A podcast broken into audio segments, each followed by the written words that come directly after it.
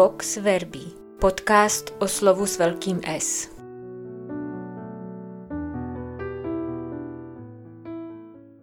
V předchozí epizodě jsme spolu s Ježíšem vypravili 12 chlapů z jeho party do světa. A nyní by se logicky dalo čekat, že se dozvíme, co mezi tím dělal Ježíš. Zůstal ve společnosti dalších lidí, kteří jej následovali – Zdá se, že dvanácti tvoří jen podmnožinu z větší množiny učedníků. Věnuje se nyní Ježíš doučování těchto zbylých učedníků? A nebo tráví čas se zástupy?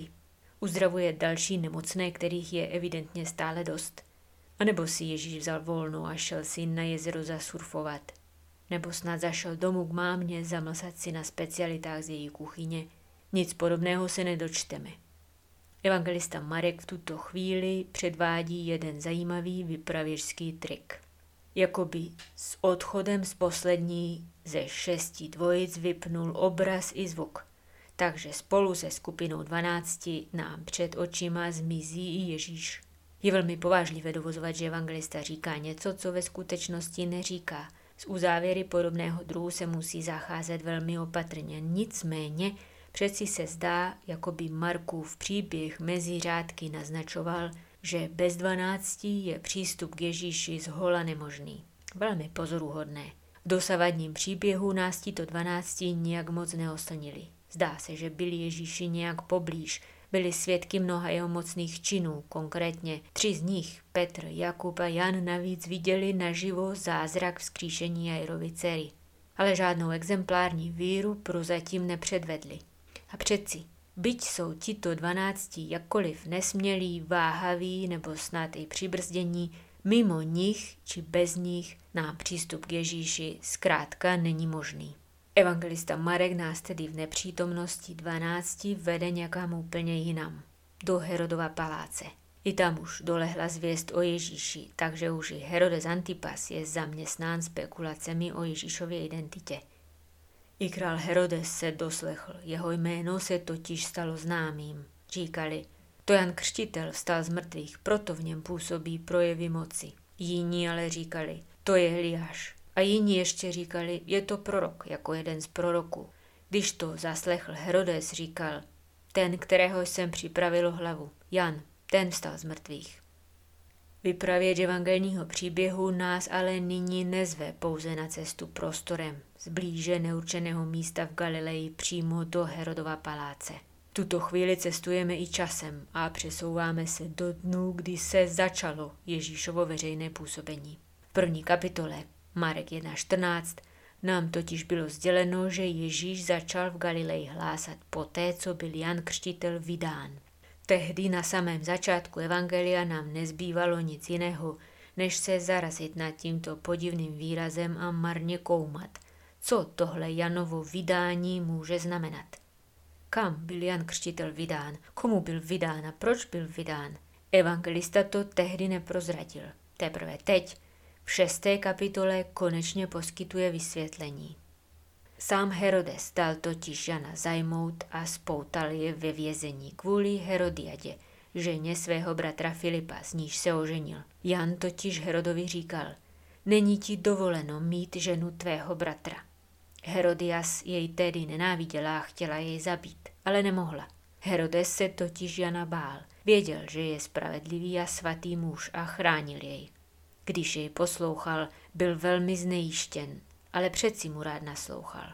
Příhodný den pak nastal, když Herodes na své narozeniny uspořádal hostinu pro své velmože, velitele a popřední osobnosti Galileje. Přišla i dcera téhle Herodiady a když zatančila, zalíbila se Herodovi i spolustolovníkům. Král řekl dívce, požádej mě o cokoliv chceš a dám ti. A opakovaně se jí zapřísahal, o cokoliv mě požádáš, dám ti, dokonce i půlku svého království. Když vyšla, zeptala se své matky, co si mám žádat. Ona jí řekla, hlavu Jana Křtitele. A hned s chvatem vešla ke králi a žádala jej, chci, abys mi okamžitě dal na podnosu hlavu Jana Křtitele. Ačkoliv král zesmutnil, kvůli přísaze a kvůli stolujícím ji nechtěl odmítnout. Král tedy hned poslal kata a přikázal mu přinést jeho hlavu. Když ten odešel, Ve vězení jej stal, přinesl na podnosu jeho hlavu, dali dívce a dívka ji dala své matce. Když se to doslechli jeho učedníci, přišli, vzali jeho tělo a uložili ho do hrobu. Evangelista evidentně již na začátku evangelního příběhu dopodrobna věděl, jak tomu bylo s Janem Křtitelem. Zjevně si ale tyto informace odkládal na zcela konkrétní chvíli. Na začátku Ježíšova veřejného hlásání se pouze zmínil o tom, že Jan byl vydán. Nyní, když se začíná veřejné hlásání Ježíšových dvanácti, konečně poskytuje čtenářům druhou dávku informací o tomhle Janově vydání. Zvláštní paralela.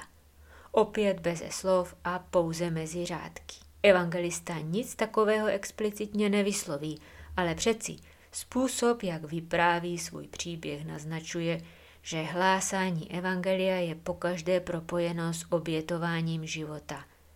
Na začátku Ježíšova hlásání i na začátku hlásání jeho dvanácti vyslanců se objevuje postava Jana Křtitele, který je vydán. Nyní jasně vychází najevo, že být vydán znamená položit svůj život. Na začátku příběhu evangelista za pomocí starozákonních obrazů a narážek vyznamenali Jana Křtitele autoritou samotného Eliáše. A vodotisk Eliášova příběhu se nezapře ani zde. Eliáš kdysi čelil králi Achabovi, kterým jako loutkou na provázcích potahovávala jeho lstivá žena Jezabel. Zde Jan Křtitel umírá na pokyn ženy, která též ovládá bezmocného domělého krále tak, že potahuje za provázky jeho chlípnosti a píchy.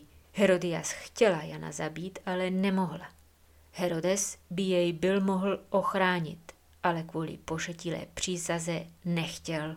Evangelista Marek bývá často poněkud skoupý na slovo, takže se ani neobtěžuje upřesnit, kdo je kdo. Nyní ale s neobvyklou pedantérií až pětkrát honoruje Heroda titulem král.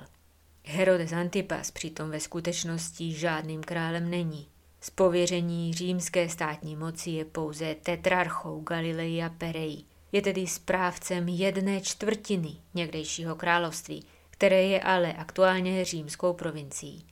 A tahle figurka se ve společnosti politické, vojenské i ekonomické elity národa ohání domnělou bezbřehou mocí, když odměnou za smyslný tanec nabízí půlku svého království.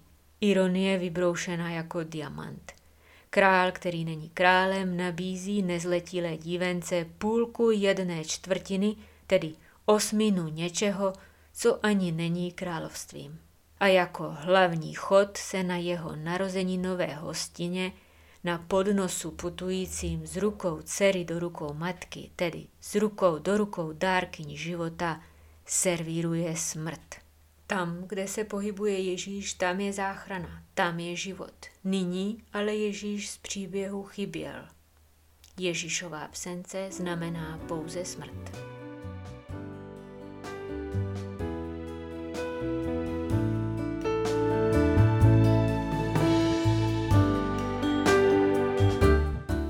Vox Verbi z nakladatelství Paulínky